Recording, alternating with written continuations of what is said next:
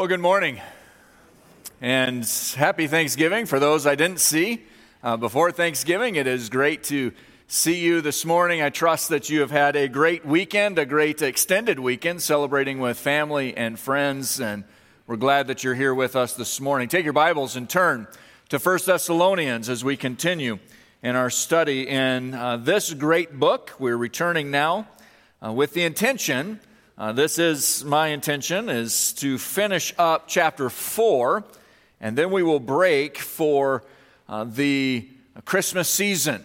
And i'm excited as all those pieces are coming together. We're looking forward to a great season and i want to encourage you uh, to be here for that.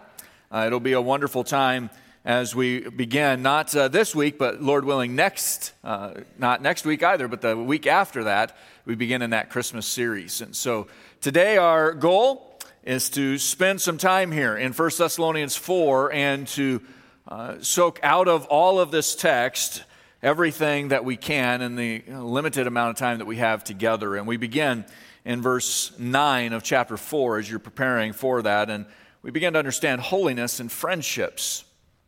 And as Scott mentioned, uh, we're kind of kind of trying to squash the whole rivalry thing uh, a little bit when it comes to the body of Christ. There's great joy in the battle. If you are from uh, that state south of us, I won't even mention its name, uh, and you went to school in the school from that state, uh, then you probably wouldn't feel as welcome as if you were from Michigan. Uh, this, and maybe, maybe you feel a little better this morning because you actually lost yesterday, and so you know, that rivalry exists, does it not? There's, there's, a, there's a challenge that is pulled out. I, I enjoy uh, on the IFCA board, we just had our IFCA meetings, and the board members got together, and there's one individual from Ohio State, and there's like six individuals who cheer for Michigan. Well, you can imagine everybody's pulling one direction or another. And me, I'm from Kansas. So we win in basketball. That's just what we do. And there's these rivalries that exist that can divide and they can be fun. Uh, the ones that are fun, we're going to continue to do those, but those that divide, we're going to focus in understanding holiness and friendships. And what does that look like? How does it manifest itself? And how do we then live in a world different than that? And there's an illustration that comes from a military background. General William Westmoreland once was reviewing a platoon of paratroopers in Vietnam. And this was in a, a very hostile environment at a very stressful time in the battle of Vietnam and the war of Vietnam. And as he went down the line, he asked each of them a question. And you can imagine a general in the face of a paratrooper, and the paratrooper strapped in, ready to jump out the back of an airplane. And the question is, How do you like jumping, son? You could imagine he'd say, Oh, I'm riled up. I'm ready to go. And the first one said, I love it, sir. The second one said, uh, again, General Westmoreland said, How do you like jumping? He said to the next. He said, It's the greatest experience of my life, sir. He goes to the third one. He says, How do you like jumping, son? He said, I hate it, sir. General Moreland said, Then why do you do it? Because I love to be around guys who love to jump. that embodies where we should be as a body of Christ. I remember during COVID and the separation that existed and the divisions that were ex- that came out of that time and and really now I think it's a good time for us to get back into the understanding what it means to love the brothers in the body of Christ love the sisters in the body of Christ. And like this third paratrooper, why do you hate jumping? Because I love to be around people who love to jump. I love to be around the church, and that should be our cry. That is our uh, idea that we focus on this morning is we love to be around those who love the Lord, and so we need to be here. We need to be in the body of Christ, and that is where Paul begins in verse 9 of 1 Thessalonians. He says this 1 Thessalonians 4, verse 9, he says, Now concerning brotherly love, you have no need for anyone to write to you, for you yourselves have been taught by God to love one another. For that indeed is what you are doing to all the brothers throughout Macedonia. But we urge you, brothers, to do this more and more. Let us ask the Lord's blessing on our time and His Word. Our gracious Heavenly Father, we bow our heads before you, thankful that there is something that happens in the life of believers that is distinct and different from those who are outside of the fellowship of the church. Lord, we want to be as this third paratrooper. We don't want to be divided. We don't want to leave here. We don't want to leave the fellowship because we love to be with those who love to be Christians. Lord, may we live that example out. May we, in our testimony, in our words, in our deeds, in our fellowship together this morning, be those who come alongside and strengthen those who are weak, who comfort those who grieve, who celebrate with those who find happiness and joy.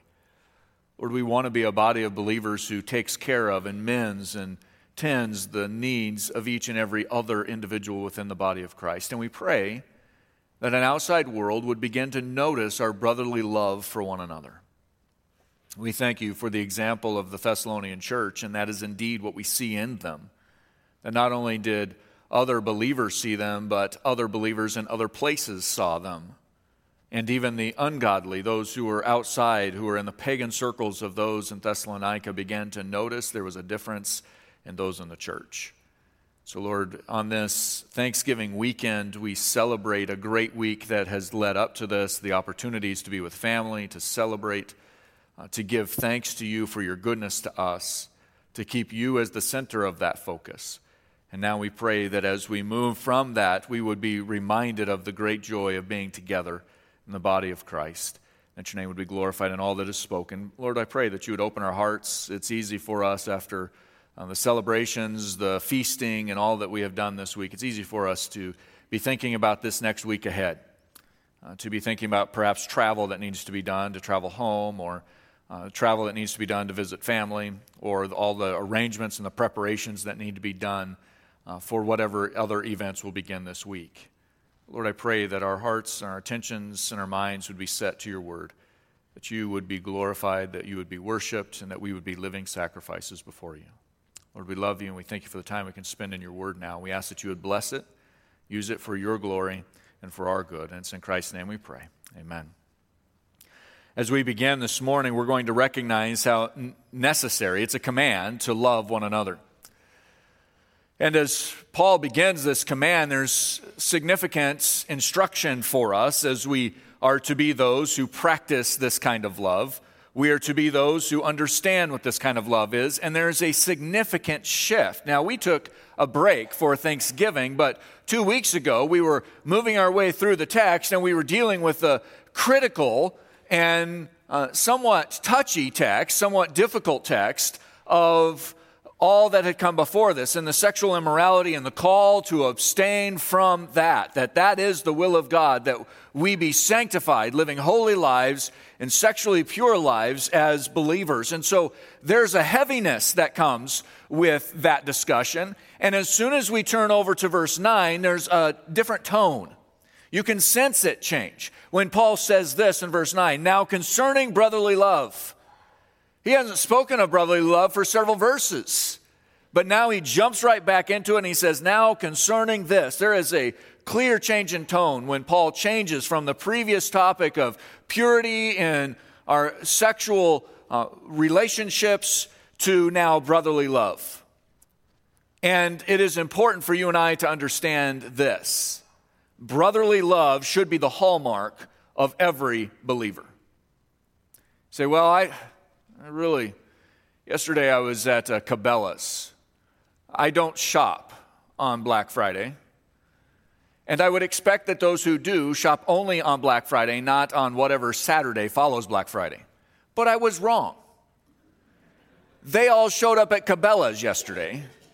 And there's no way to get into the parking lot. And I drive a relatively big vehicle. There's no way to get into the parking lot. And people are exceptionally rude during this time of the year. I just wanted a couple few things in Cabela's because I thought nobody would be there.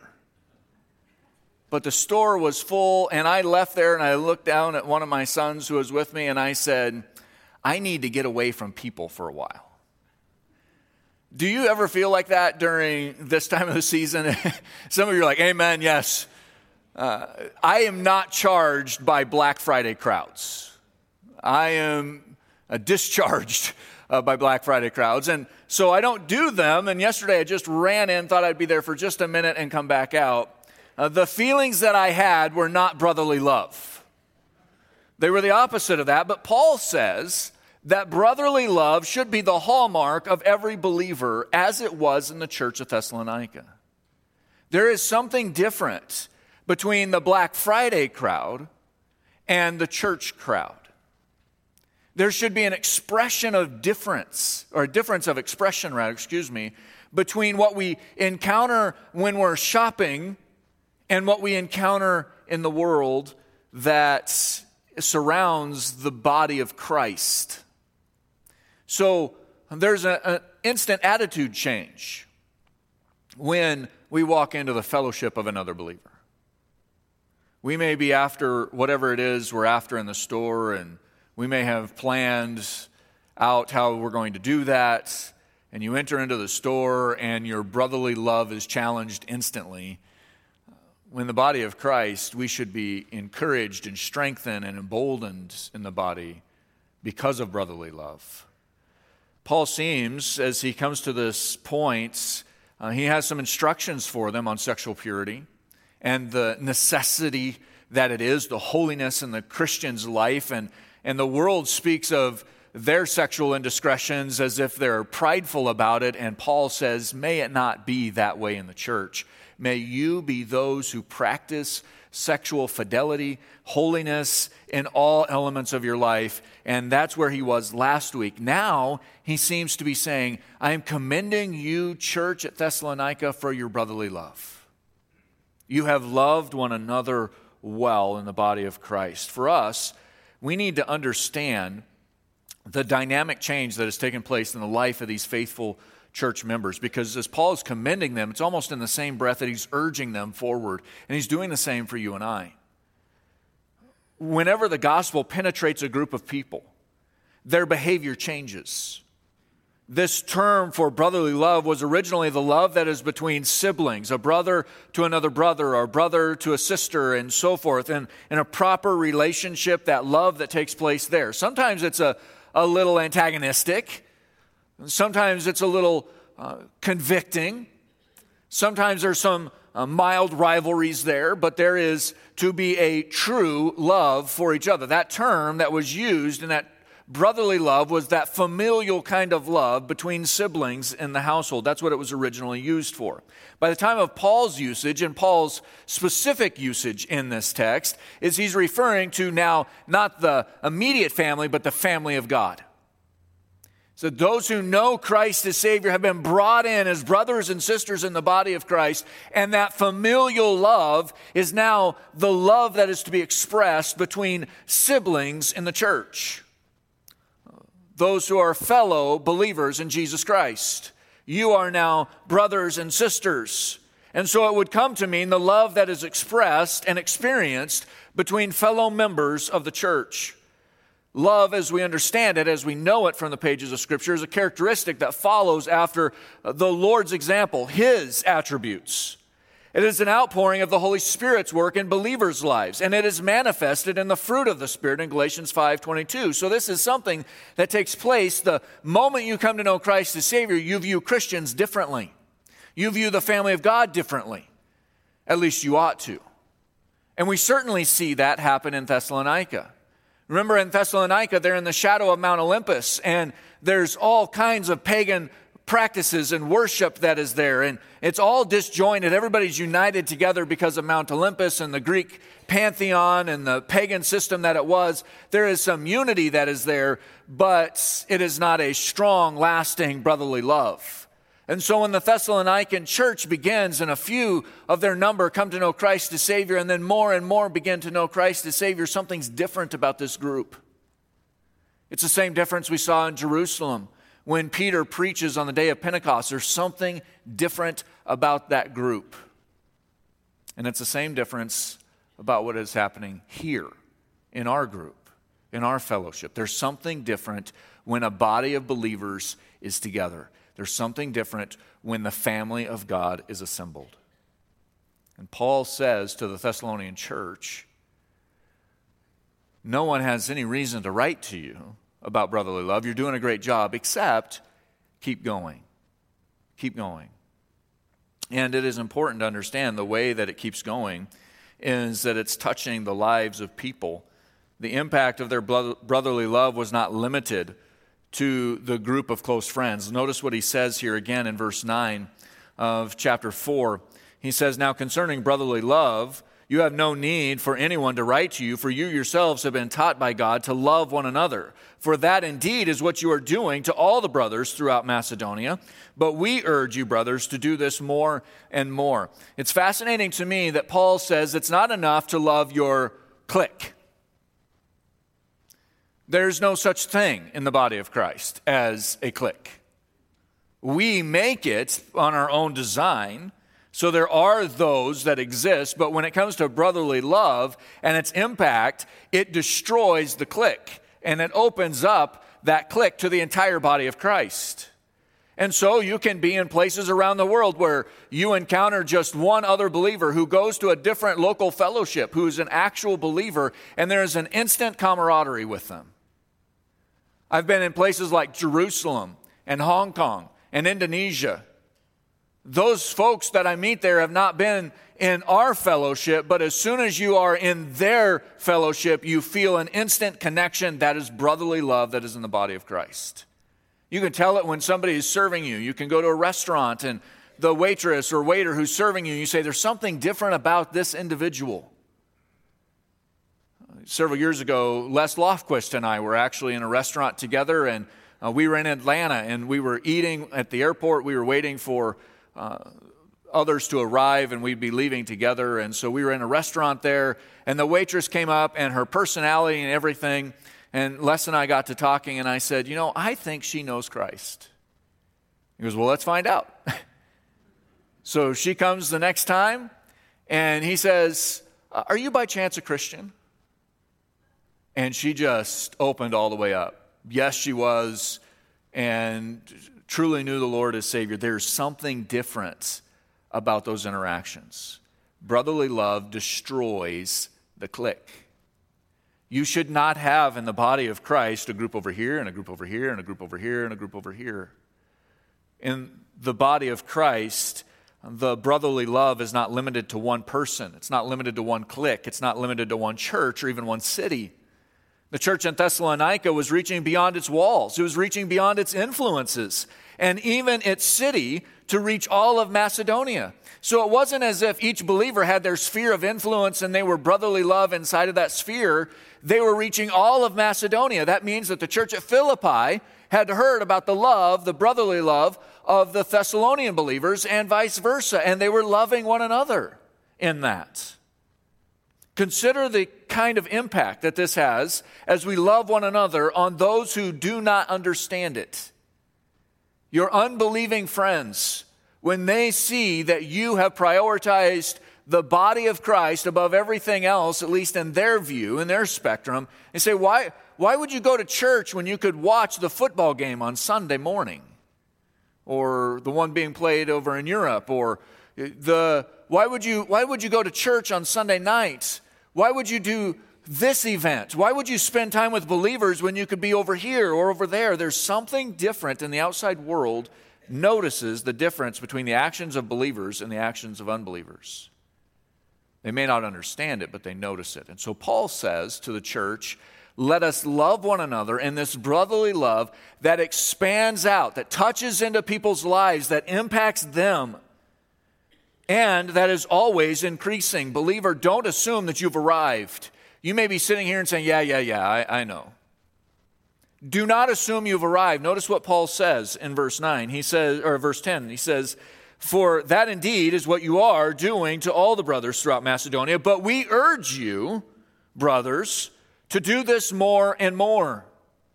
You cannot exhaust the full ramifications of brotherly love. It's not possible. And the pursuit of that and the pursuit of understanding brotherly love and its full ramifications will lead to spiritual maturity. And so Paul is going to open that up for us in just a moment, but Paul's admonition to keep going seems to have been followed by the Thessalonian church. They seem to have listened. In fact, turn over to first or rather second Thessalonians chapter 1 verse 3 and notice what Paul has to say to the church in his second letter. He says in 2 Thessalonians 1 3, we ought always to give thanks to God for you, brothers, as it is right, because, listen, your faith is growing abundantly, and your love of every one of you for one another is increasing. It says your love for one another is growing. But back in 1 Thessalonians, he said, No one has any reason to write to you of your brotherly love except keep going. And in 2 Thessalonians, he says, It's been evident and clear that you've kept going. What an amazing statement of obedience of this church in Thessalonica. If Paul were to write that to us, would that be the same response that we would receive in our second letter over our first letter? Grow in your brotherly love for one another. There's all kinds of reasons to be divided in the body of Christ. There's all kinds of reasons. The, what we saw recently and just a couple years ago was one's response to COVID, and then one's response to vaccines, and then one's response to follow after that with the next divisions. Then we get into politics, and then we get into weather, and then we get into sports, and we get into social media, and we get into uh, all other articles of news. And now we get into the war in Israel and all of the things that are going on. There's all kinds of potential divisions that may exist, but there's something different about a brother's love for one another. Those differences may exist, but because of the Spirit of God, you do not let them dictate the direction and the course of the body of Christ. Paul says to the Thessalonian believers, You have done well in your brotherly love. Now keep going. Don't believe you have arrived. Believer, after all the last three, four years of heartache that has been within the church because of divisions that have existed in the response to COVID and everything that's followed that, don't let those things dictate your fellowship with other believers. There's reasons for us not to fellowship with other believers, those who may know Christ as Savior, and those are doctrinal differences. Um, but let us be those who, over differences like what we have experienced over the last four years, to not be divided over those issues, but to be increasing and to listen to what Paul has said to the Thessalonian church to increase. Believer, it is critical that we must never feel we have arrived just because the group that we are around seems to agree with us. Let us not believe we've arrived. Let us recognize and always demonstrate brotherly love to those in your influence and beyond. May it be abundantly apparent as you fellowship together today after the morning service and every morning after the morning service and every time you meet each other in the store when you're shopping, every time you see each other in the restaurant, that there would be a warm brotherly love for each other. Whether you have likenesses and similarities or not, don't let those uh, be what dictates the expression of brotherly love. Every time you meet a believer, express Christ like, Holy Spirit infused love to one another. There's a purpose to it, there's a reason. Because increasing in our brotherly love is to advance the Christian journey and the Christian walk. And Paul looks ahead to that in verses 11 through 12, where we're about to go. Brotherly love now gives way.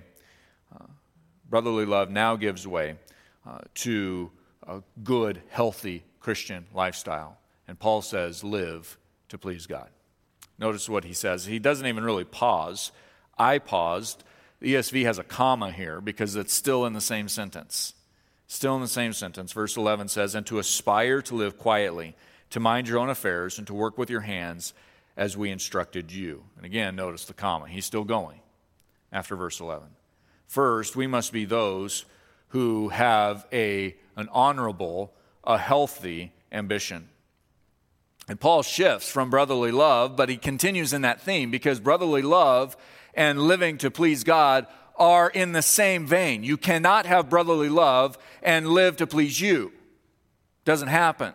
In fact, that's when brotherly love breaks down. You want proof of that? Watch two young children fighting over the same toy.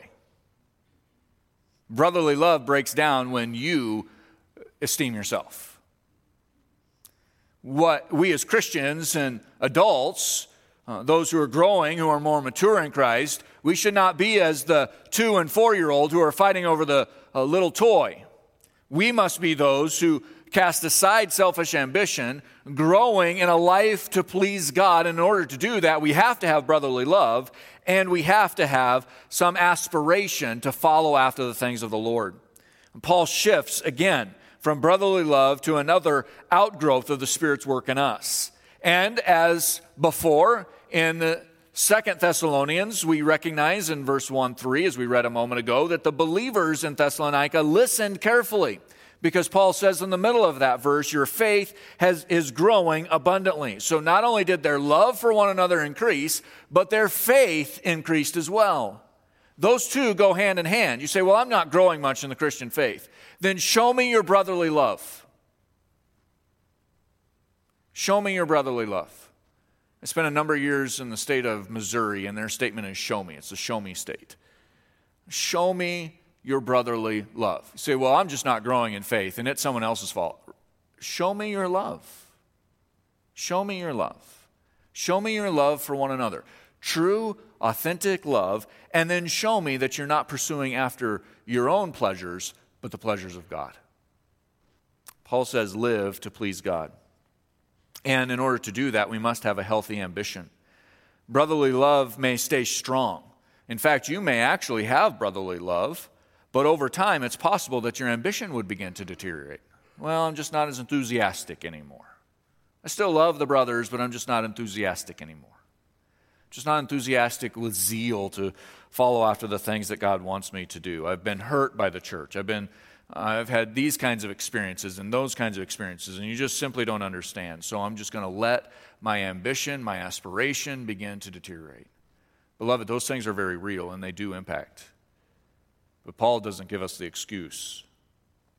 What a critical reminder for believers as Paul urges the church to aspire.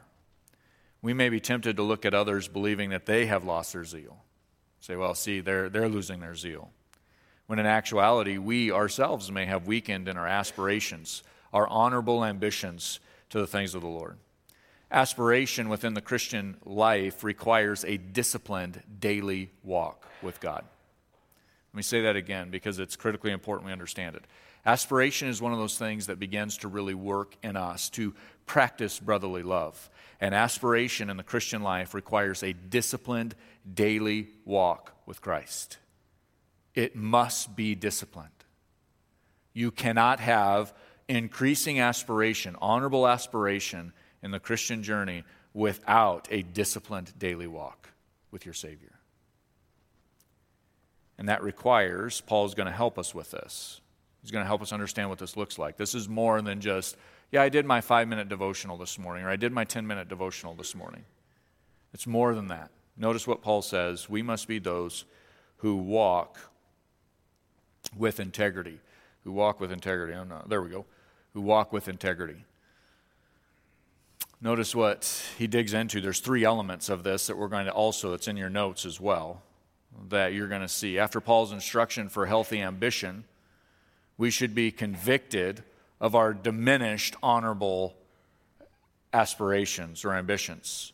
And so Paul says, walk with integrity, and in order to do that, we must first be at peace in the Lord. Notice what he says as we continue in verse 11. He says, and to aspire, this is how we inspire, to live quietly.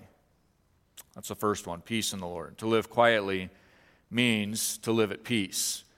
This reminds us, this phrase reminds us of Hebrews chapter 12, verse 14, where the scripture says, Strive for peace with everyone and for the holiness without which no one will see the Lord.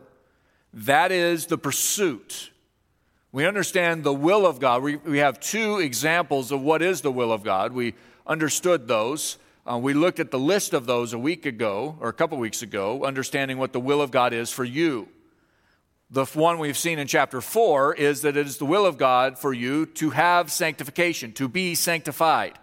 And Paul starts out by saying that that is through uh, uh, the abstinence of sexual or to abstain from sexual immorality. That is all things that would be classified there. Anything that goes against God's design is sexual immorality. And Paul says, flee from that, abstain from that. as he comes to the end of the chapter, he's reminding us to live peaceably or to live quietly, to strive for peace with everyone, and for the holiness without which no one will see the Lord, the writer of Hebrews 12 says. This is a life, to live this way is a life that is to be free from unnecessary contention. Uh, that, isn't that important in brotherly love? You know that individual who's constantly prodding, and this is something that siblings can do. Siblings know how to push the right buttons to get you riled up, right? I have siblings, I have younger siblings, so I never did it to them, but they did it to me. they know the right buttons to push, they know exactly how to get right under the skin. That's not what we should be doing in brotherly love. But we kind of know how to do that in the body of Christ, too. We know that this person's struggling with this or this person is sensitive to that. And so we're going to push just a little bit if we're kind of like, let's just get some separation here. We're going to push. We're going to know the buttons to push. We must be free from unnecessary contention. Why do we debate the things we debate? Why do we have disagreements over some of the things that we have disagreements over? It's not always humanly possible, mind you. It's not always humanly possible to avoid contention. That's not what Paul is saying. He's not saying flee from contention. He's saying run from the convention, uh, uh, the, the challenges, the contentions that exist that are unnecessary. Flee from those contentions. When you hear two people talking about a contentious issue that's a non biblical issue or an amoral issue, that isn't something that we really should be investigating in, don't jump in and take sides. Don't jump in and try to resolve it. Let's live a life free from unnecessary contention. Godliness must be lived out in our response, and that's what it means to live with peace in the Lord. Follow those things that lead to peace, unnecessary contentions removed following after the things of the Lord. That is our first element towards aspiration, to honorable aspirations. And isn't it fascinating how destructive and time consuming and energy zapping contentions are? If you ever engage in a contentious discussion with somebody and you just walk away from that and you're like, I'm just exhausted. And the more exhausted I get, the more I want to fight. And the more I want to bring up this area and this area and this area, Paul says that if you are to pursue honorable ambitions, if you are to live to please God, you will avoid the unnecessary contentions. He also says in the next statement that you'll protect privacy. In other words, you're not going to be a gossip. Verse uh, 11 again says this uh, that we are to aspire to live quietly and to mind your own affairs to mind your own affairs. These are quick checklist kinds of things. Mind your own affairs. This phrase is intended to refer to people who were busybodies and meddlers, who had time to interfere with other people's lives. But the time that they had to interfere in other people's lives was time taken away from uh, resolving the issues that needed to be resolved in their own life to get their own business in order. And so they were over here meddling when their uh, business was collapsing, was falling apart. Some people feel, and I say this tongue in cheek, some people feel it is their spiritual gift to criticize. There is no such spiritual gift. Paul doesn't mince words here. Our aspiration for Christ's likeness is negatively impacted when we neglect the log in our own eye for the splinter in the eye of somebody else. Let us not be busybodies and meddlers constantly into somebody else's business when we have a significant problem that needs to be resolved. If you want to live to please God, if you want to live in brotherly love, if you want to be non contentious, then be one who practices privacy, dealing with your issues first, and gently, lovingly, encouragingly helping another brother along in their struggles. That's discipleship instead of criticism. You do not have the spiritual gift of criticism. You have the responsibility of discernment, you have the responsibility of discipleship, you have the responsibility of brotherly love towards one another, but not criticism. But not criticism. We also must be those who practice hard work. We must be those who practice hard work. In a Greek culture, there is a similarity uh, to the way our culture is changing. Because the Greek culture looked down on manual, hard labor. If you wore the whitest robes and you kind of stayed out of the affairs of the lowly, you know, those who built buildings and those who paved roads and those who took care of the horses and the chariots, those were on the lower echelons. Those who took care of the sheep were of the lowest. Why would you do manual hard work when you could be as one of the elders in the gates of the city? That's how Greek culture looked at it. But notice what Paul says. He says, verse 11, to aspire to live quietly and to mind your own affairs and to work with your hands as we instructed you. Believer, you must be practicing hard work. Paul, while Greek culture diminishes hard work, Paul exalts hard work with your hands. He lifts it up. He says, This is good. In fact, Christian, you should be the hardest and best working individual at your workplace. The Christian should be those that ungodly employers say, I don't know why, I don't know what it is about them, but they are great employees. I don't have any problems with them. They're hardworking. Part of the reason that we have to be that way is because what we believe will fly in the face of what the secular world believes. And so we will have to make stands that say we cannot cross this line. But when it comes to hard work, when it comes to loyalty, when it comes to diligence, the Christian must be the best employee at the workplace. Not, in go- not engaged in gossip, not consumed by all the drama that exists you may not have the greatest talents in your workplace, but no one should be more trustworthy, no one should be more dedicated than you who serves the Lord by working hard for your employer. That should be your characteristic. And that emboldens brotherly love in the body of Christ, even though that's taken place outside of the body of Christ. Because if you're diligent in hard work with your employer, you'll be diligent in hard work in the body of Christ as well. And Paul says it is necessary, if we are to live to please God, it is necessary that we honorably aspire to the things that please God, which requires us to practice these three elements peace in the Lord, protect privacy, and practice hard work. Paul had already instructed the church with these commands. He'd already told them to do this. And so they're faithful in doing it. Paul says, Do it all the more. You and I must listen to that instruction as well. May we do it all the more. And again, there's a reason. So we have this practice of brotherly love. Paul could have left it there and say, You should be practicing brotherly love, and you need to be increasing all the more. says you're doing it, but keep going. He could have gone on and gone to the end of the chapter and concluded the chapter. But instead, he goes on with the aspire. Believer, aspire. Take brotherly love and grow. Grow in it by aspiring the honorable things that please the Lord and practice these three elements we just saw so that you may be one who impacts the world. Learn to impact those around you. Verse 12. So that you may walk properly before outsiders and be dependent on no one. It's fascinating that the life in the church is not told to stay the life in the church. Paul does not say, practice brotherly love when you get together, and only when you get together.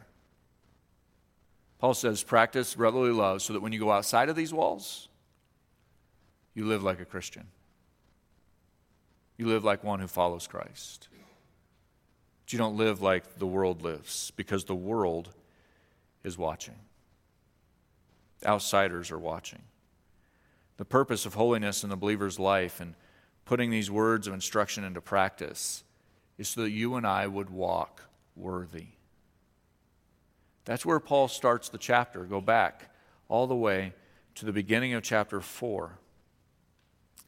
Because Paul has been all in this instruction for us. Verse, uh, chapter 4, verse 1 says, Finally, then, brothers, we ask and urge you in the Lord Jesus that as you received from us how you ought to walk and to please God just as you are doing, that you do so more and more. For you know what instructions we gave you through the Lord Jesus. For this is the will of God, your sanctification, that you abstain from sexual immorality. Paul has taken us all the way back to the beginning of chapter 4.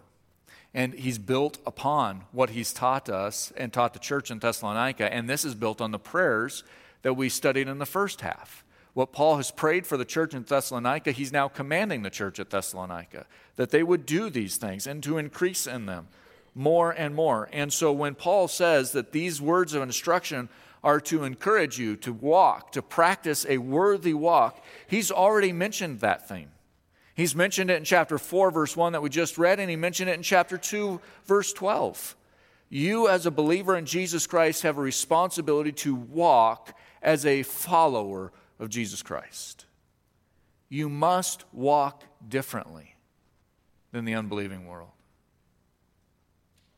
To please God, we must pay attention how we walk inside the church.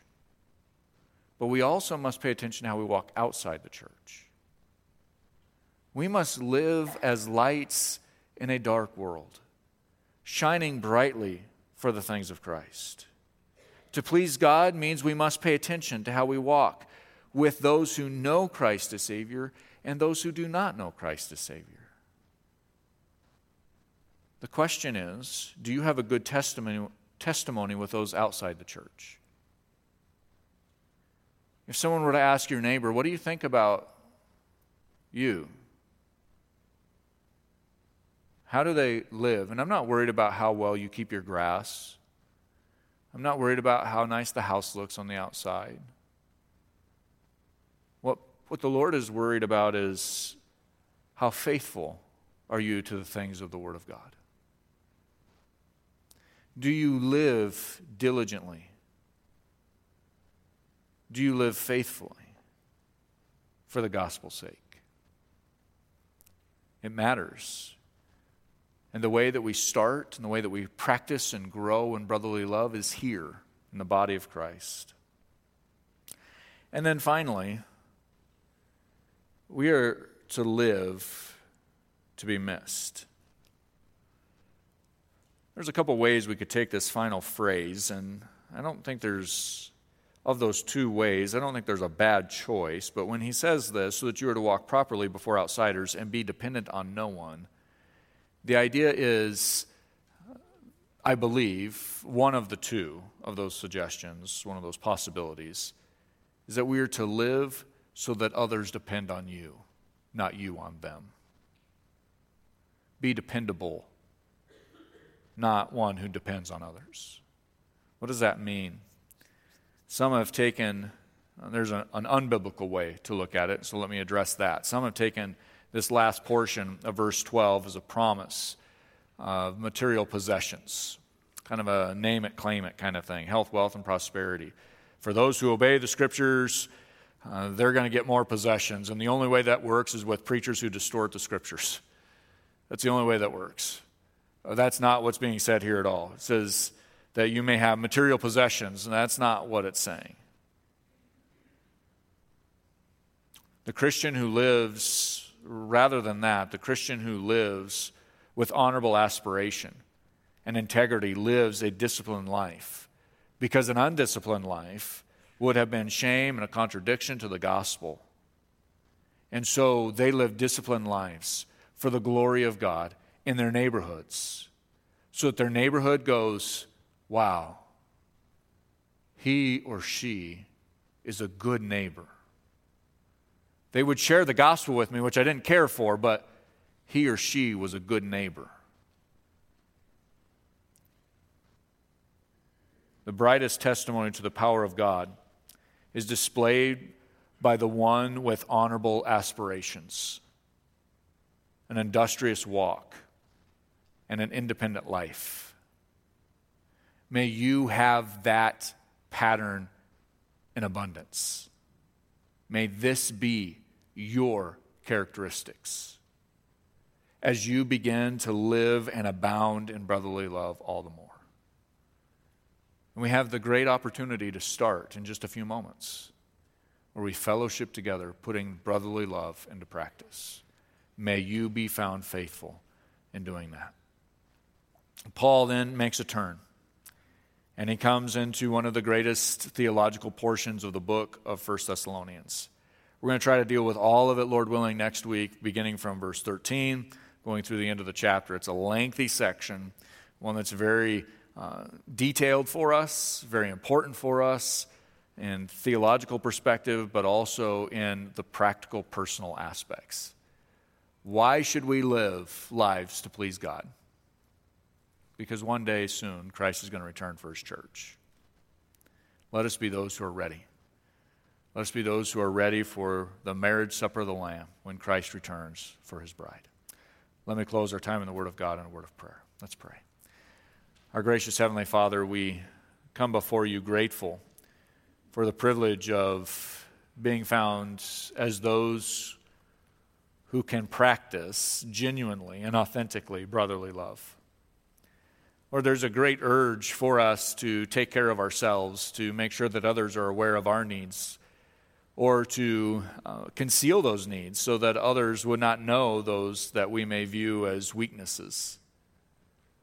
Lord, I pray that as a body of Christ, we would be found bold and faithful before you, giving you the glory and the honor that is due you and you alone. And that a significant element of that would be that we be found faithful as living sacrifices, living out brotherly love. Lord, we have just experienced a very divisive age, whether it be in the church or outside of the church. There's many reasons why divisions exist. And we see those divisive things having divided fellowships, they've divided families. This has been a time of great division. But I pray that we as a church body would understand and learn how to be faithful in brotherly love towards one another, allowing there for differences and disagreements to exist when they're in their proper form but that we would also be those who would boldly and passionately uh, stay to the work of making sure, minding our own affairs, walking humbly and quietly before an outside world and uh, the world inside the church, and working hard so that we would be found faithful before you.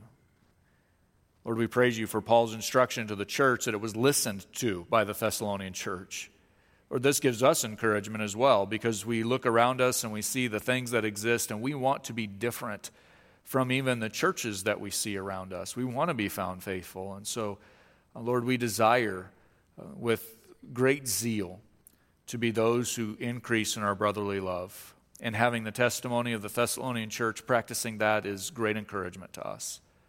Pray that we would follow their example and that what is said of them in the second letter that Paul writes could be said of us. That we're increasing in our faith and abounding in our brotherly love towards one another.